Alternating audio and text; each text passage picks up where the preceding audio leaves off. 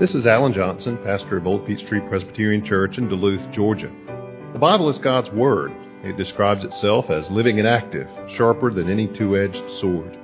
Therefore, any encounter with the Bible is a momentous thing because it never leaves us unchanged. My prayer for you as you hear this message is that the Holy Spirit will use it in your life to inform your mind, to feed your soul, and to help you grow in your faith in Christ.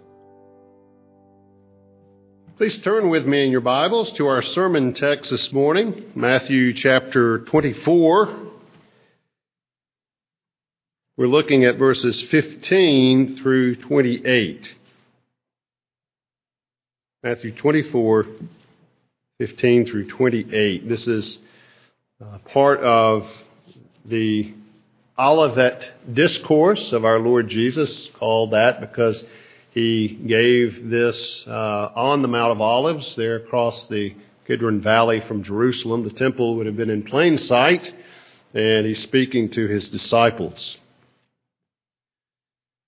So, when you see the abomination of desolation spoken of by the prophet Daniel standing in the holy place, let the reader understand then let those who are in Judea flee to the mountains.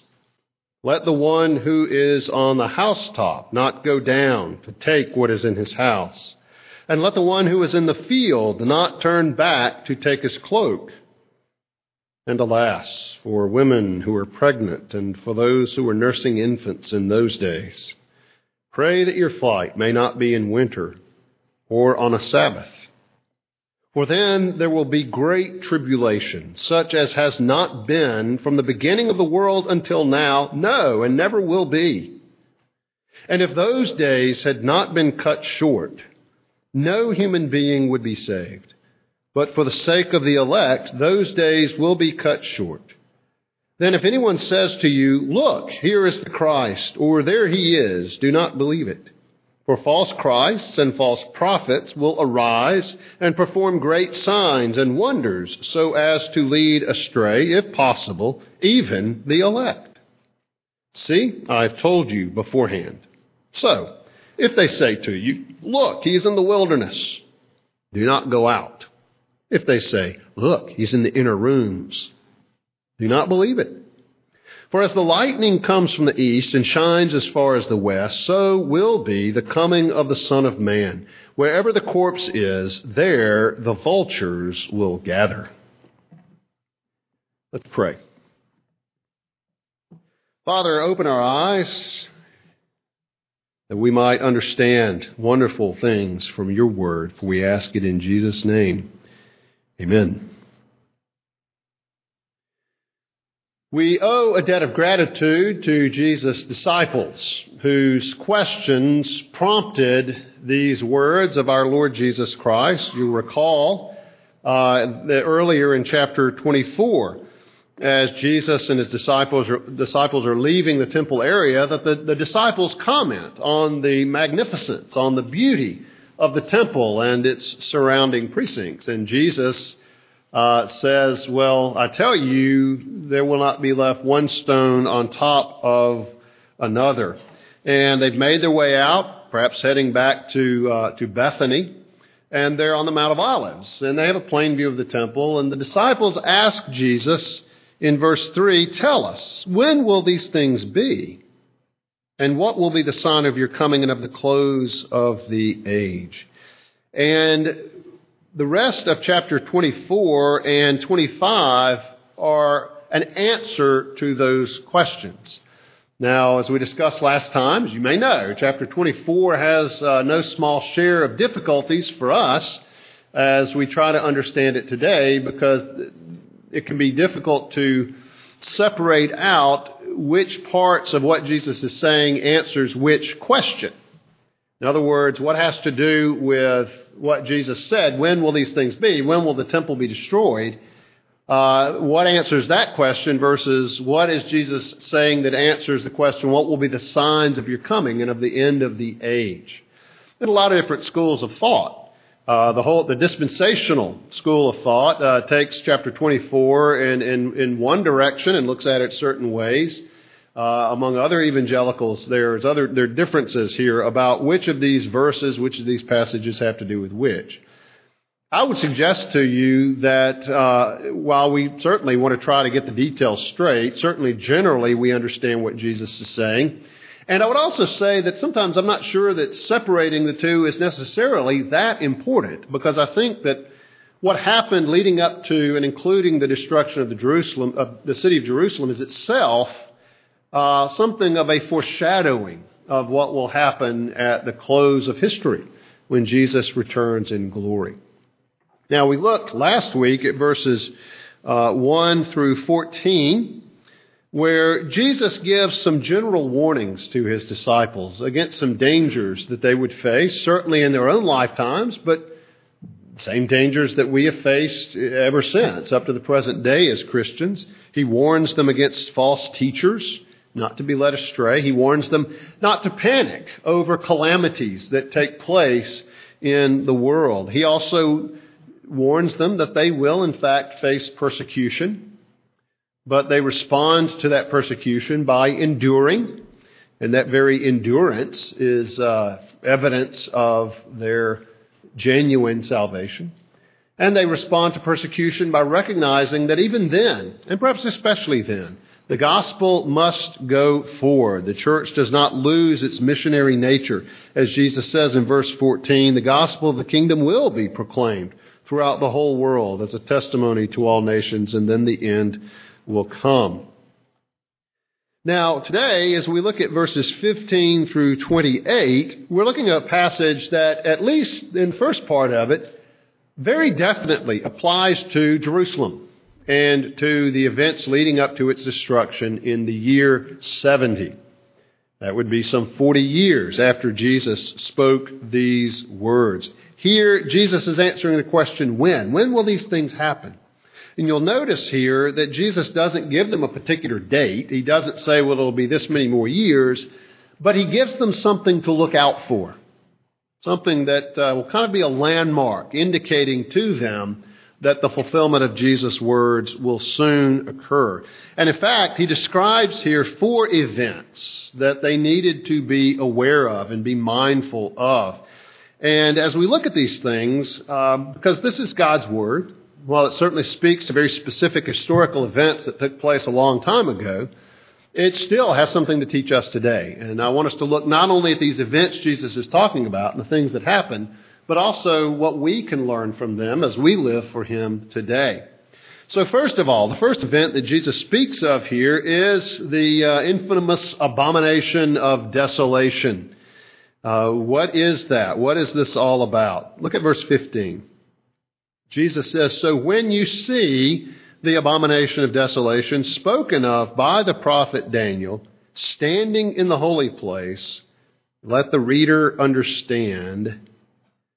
Well, he's referring to something here that Daniel spoke of. He very plainly says that. This is something spoken of by the prophet Daniel, which, as we said, Daniel refers to this some four times.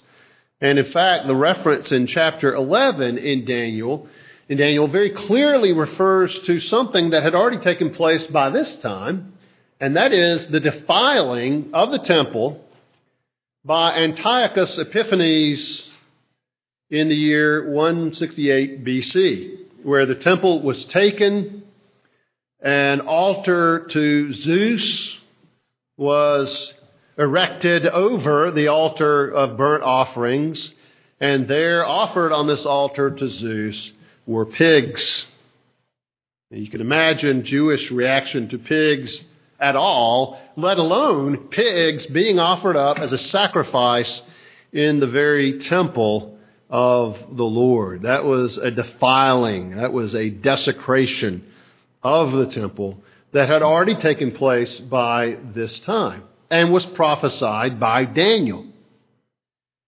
But Jesus takes that and refers back to that and says, Let the reader understand, referring there to Daniel, that just as there had been that fulfillment 168 plus years before Jesus said these words, that there will come another fulfillment of that. Uh, perhaps even, even more vile, even more desecrating. And it's difficult to know uh, exactly what it is here that Jesus is referring to. Uh, very often, the common conception of this defiling of the temple had to do has to do with the idea of Roman soldiers coming in and setting up the Roman standards there in the temple precincts, and uh, by their presence, Gentiles and by setting up their images of Rome, defiling the temple. Well, that certainly uh, would defile the temple, but that really doesn't help Jesus' disciples. Uh, because by that point, by the time Romans actually inhabited the city of Jerusalem, actually occupied the temple area, it was too late to flee. Uh, Jesus' point, as we'll see, is to flee before the advancing Roman armies while there is still time to get out of Dodge, so to speak.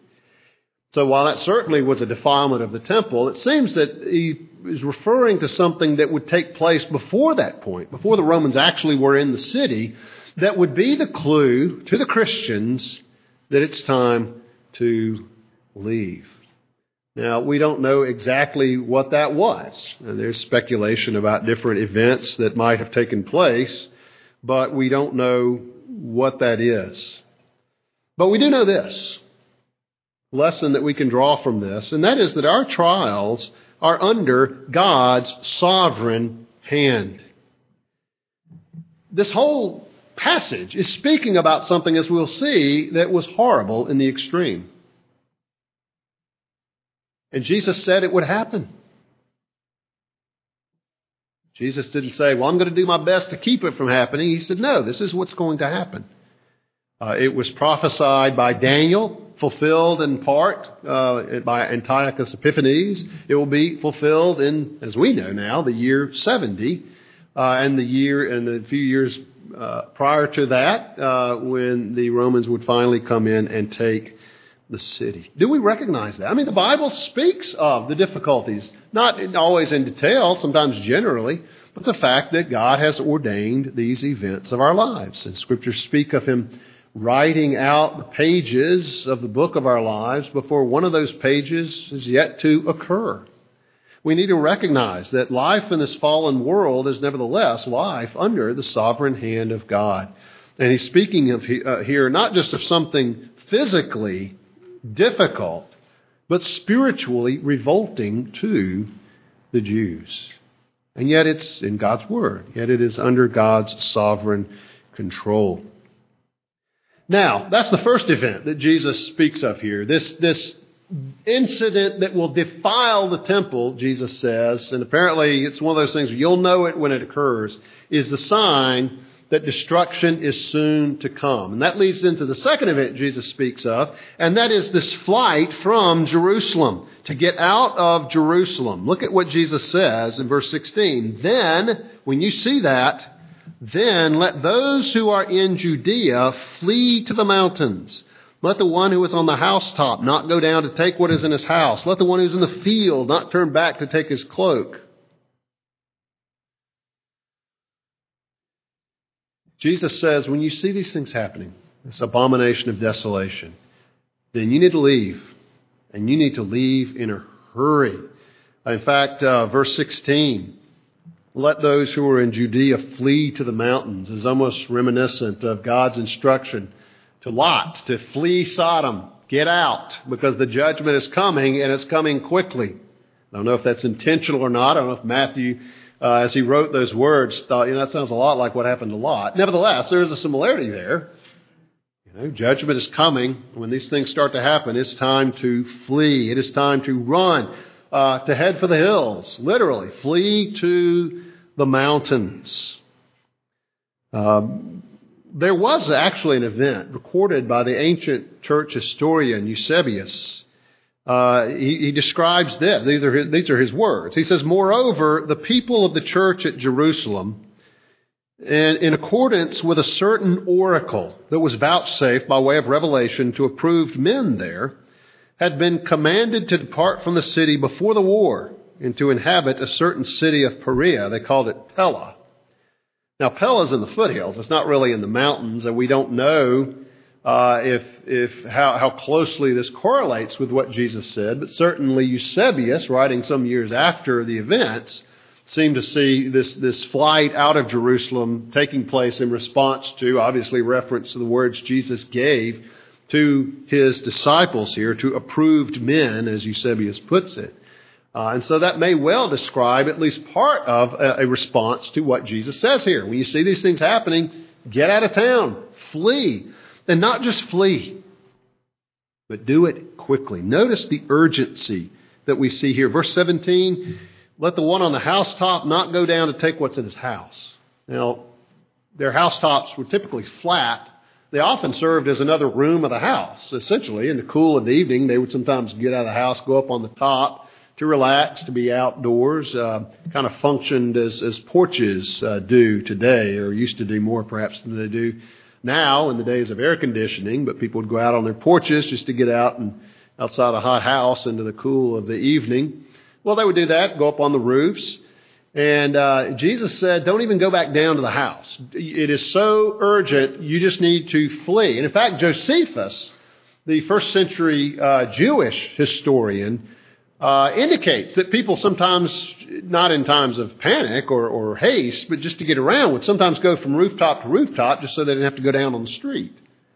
And uh, that seems almost to be what Jesus has in mind here. Don't even go back downstairs. Just go from housetop to housetop until you get out of the city. You get to the wall and you go out of the city. Uh, likewise, not just someone relaxing on the rooftop, but someone working in the fields. Verse 18, let the one who's in the field not turn back to take his cloak. You get word of these things happening, you don't go back home to get your cloak, you know, or if you left it at the edge of the field so you could do your work, you just go.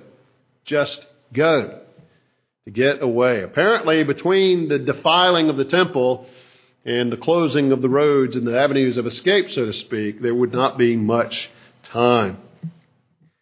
And then again, uh, verse 18, again, the, the cloak. Don't turn back to take your cloak. Well, what do we learn from this, this flight from Jerusalem? Well, we learn this. It is perfectly okay. It is absolutely acceptable for Christians to flee persecution. Christians don't go out looking for persecution. That's a difference with Christian martyrs as opposed to, say, those who die in the name of Islam. They don't go looking to die. It may come. We should be willing to endure that if it comes to that. But it's also perfect, perfectly okay to flee danger, to try to get away. We don't look for it. I, I remember um, when I was in seminary, missions professor, Dr. Paul Long, served in South America, served in Africa. Uh, tough guy. Uh, there's a book of uh, stories he wrote called The Man in the Leather Hat and Other Stories. Great missionary stories, uh, great stories to read to your children. The Man in the Leather Hat. Uh, I remember Dr. Long telling us that uh, you know, he, he faced some times of danger. He always had his rifle with him. He told us, I, I don't have the gift of martyrdom. And he carried his, he carried his rifle with him. He'd have much rather uh, shared the gospel with someone than a bullet with someone, but he was willing to defend himself and his family if it came to that. He wasn't looking to become a martyr, but he was willing to if God should decree that. Uh, we endure it if necessary, but it's also okay to flee it if possible. And that's what Jesus says here. He, does, he doesn't say just stay in the city and take it, you know, die gloriously. He says get out. As Christians, we're not looking for martyrdom. We accept it if need be. We accept suffering for the name of Christ if need be, but we don't go looking for it. And if possible, we do try to avoid it. And so we learn that from this, the instructions Jesus gave to flee Jerusalem. But he also speaks in that same context about intense suffering. The urgency to flee. Why? Because of the intensity of the suffering. Look at verse 19. And alas, for women who are pregnant and for those who are nursing infants in those days. Obviously, women who are pregnant, those who are nursing infants, will have a much uh, more difficult time trying to get out of the city, dealing with the, uh, the, the, the exigencies of the moment. Uh, it would be very hard for them. Jesus goes on to add in verse 21, or verse 20 rather, pray that your flight may not be in winter or on a Sabbath. Why not? Well, why not winter? We think cold, but that really wasn't the problem so much as it was rain. when the, uh, the wadis, the, the, the seasonal streams, would be filled with water, when the roads would be muddy, when rain itself would just make traveling harder. Or the Sabbath. Why the Sabbath? Well, because uh, even among these Christians themselves, uh, there may have been those who had scruples about traveling farther than was, say, by the Pharisees permitted on the Sabbath. Or even if they had no such scruples, there would be others who could help them who may otherwise not be willing to help them because it is the Sabbath. Uh, it would just make it more difficult for them to, to get out of town. And Jesus says in verse 21, For then there will be great tribulation, such as has not been from the beginning of the world until now, no, and never will be. Now, Jesus says there's going to be terrible suffering. And there was. And if you, if you read about the siege of Jerusalem, uh, it, it's, it is hideous. The kind of suffering, disease, deprivation, death, hunger hunger to the point that mothers were eating their children. That is how horrible the situation was. Uh, many, many died because of violence. Many, many died because of disease. Now we think, well, you know, even with the Jews, some, what, six million died under the Nazis? What about the 20 million or so who died under Stalin? Well, certainly grander numbers than took place in Jerusalem, but in terms of sheer suffering and in terms of the decimation of, of, in terms of the percentage of an entire city that died or was enslaved. Jesus is right. There is, there has been, there's not been suffering of that magnitude since. And in fact, it's interesting, as it's written in Greek, there are three negatives that go into that final statement. The ESV tries to capture it a little bit by throwing that extra no in. There, will, there has not been such from the beginning of the world until now. No, and never will be. There are three negatives piled up there to emphasize the unique nature of suffering that would take place in the fall of Jerusalem and in its destruction. But notice what Jesus says. Let's go back a verse to 20. It's easy to miss what he says here talking about pregnant women, nursing mothers, the difficulty they would have. Notice what Jesus says pray that your flight may not be in winter. He doesn't just say there it will be, he says pray that it won't be. And so, looking at this, certainly one instruction here for us is, is to pray about these things, to pray in the face of suffering that God would show mercy that it would not be as bad as it might otherwise could possibly be. And also notice uh, in verse 22 God's fatherly care. And if those days had not been cut short, no human being would be saved. But for the sake of the elect, those days will be cut short. So, lesson for today don't be caught off guard by the intensity of some trials that God may call even his own people to go through. But we turn to him for help. Believers, not just in the first century, but in the century since up to the present day, have suffered terribly. And it's tempting to go back and say, Why, God? Why do you let your people suffer this way? But for some reason, in His providence, He does. He says, Flee it if you can, get away. Nevertheless, there are Christians who have not been able to escape and who have suffered terribly. Outside God's providence? No. Within His providence. But Jesus reminds us in verse 13 the one who endures to the end will be saved.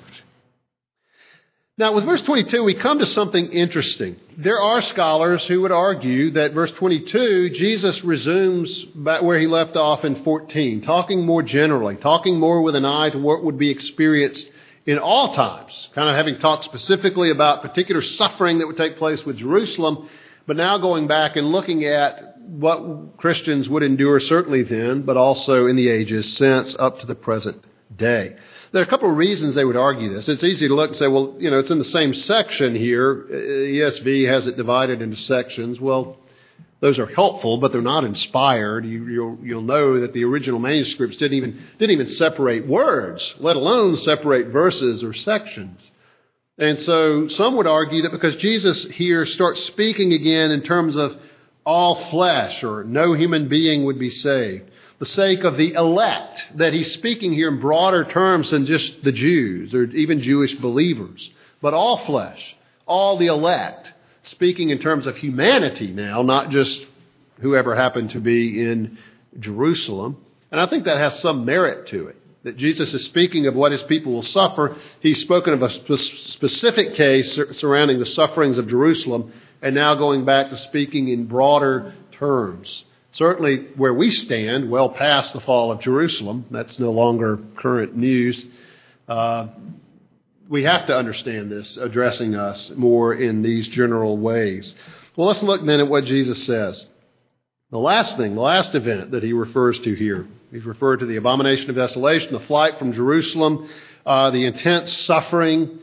Then also, again, he goes back to this whole possibility of people being deceived, the problem of false Christs. Now, this applied certainly in Peter's day, John's day. It applies in our day as well. If those days had not been cut short, no human being would be saved. But for the sake of the elect, those days will be cut short. Then, if anyone says to you, Look, here is the Christ, or there he is, don't believe it.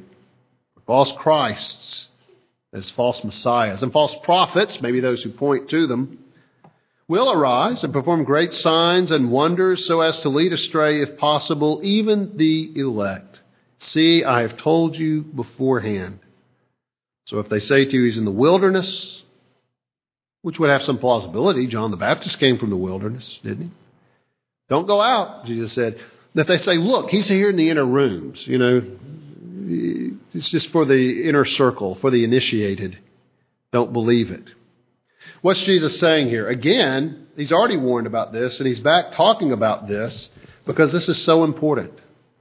And that's why Jesus says, I've told you this beforehand. So when these things happen, the disciples will be forewarned and therefore armed to stand against it. Don't believe it. These things will happen to lead lead astray, if possible, even the elect. That tells you how persuasive they are. If it were possible. But God preserves His own.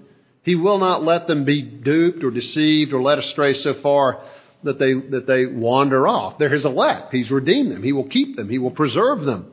But they can be very persuasive so that they would deceive even the elect if that were possible. It is impossible because of God's preserving grace.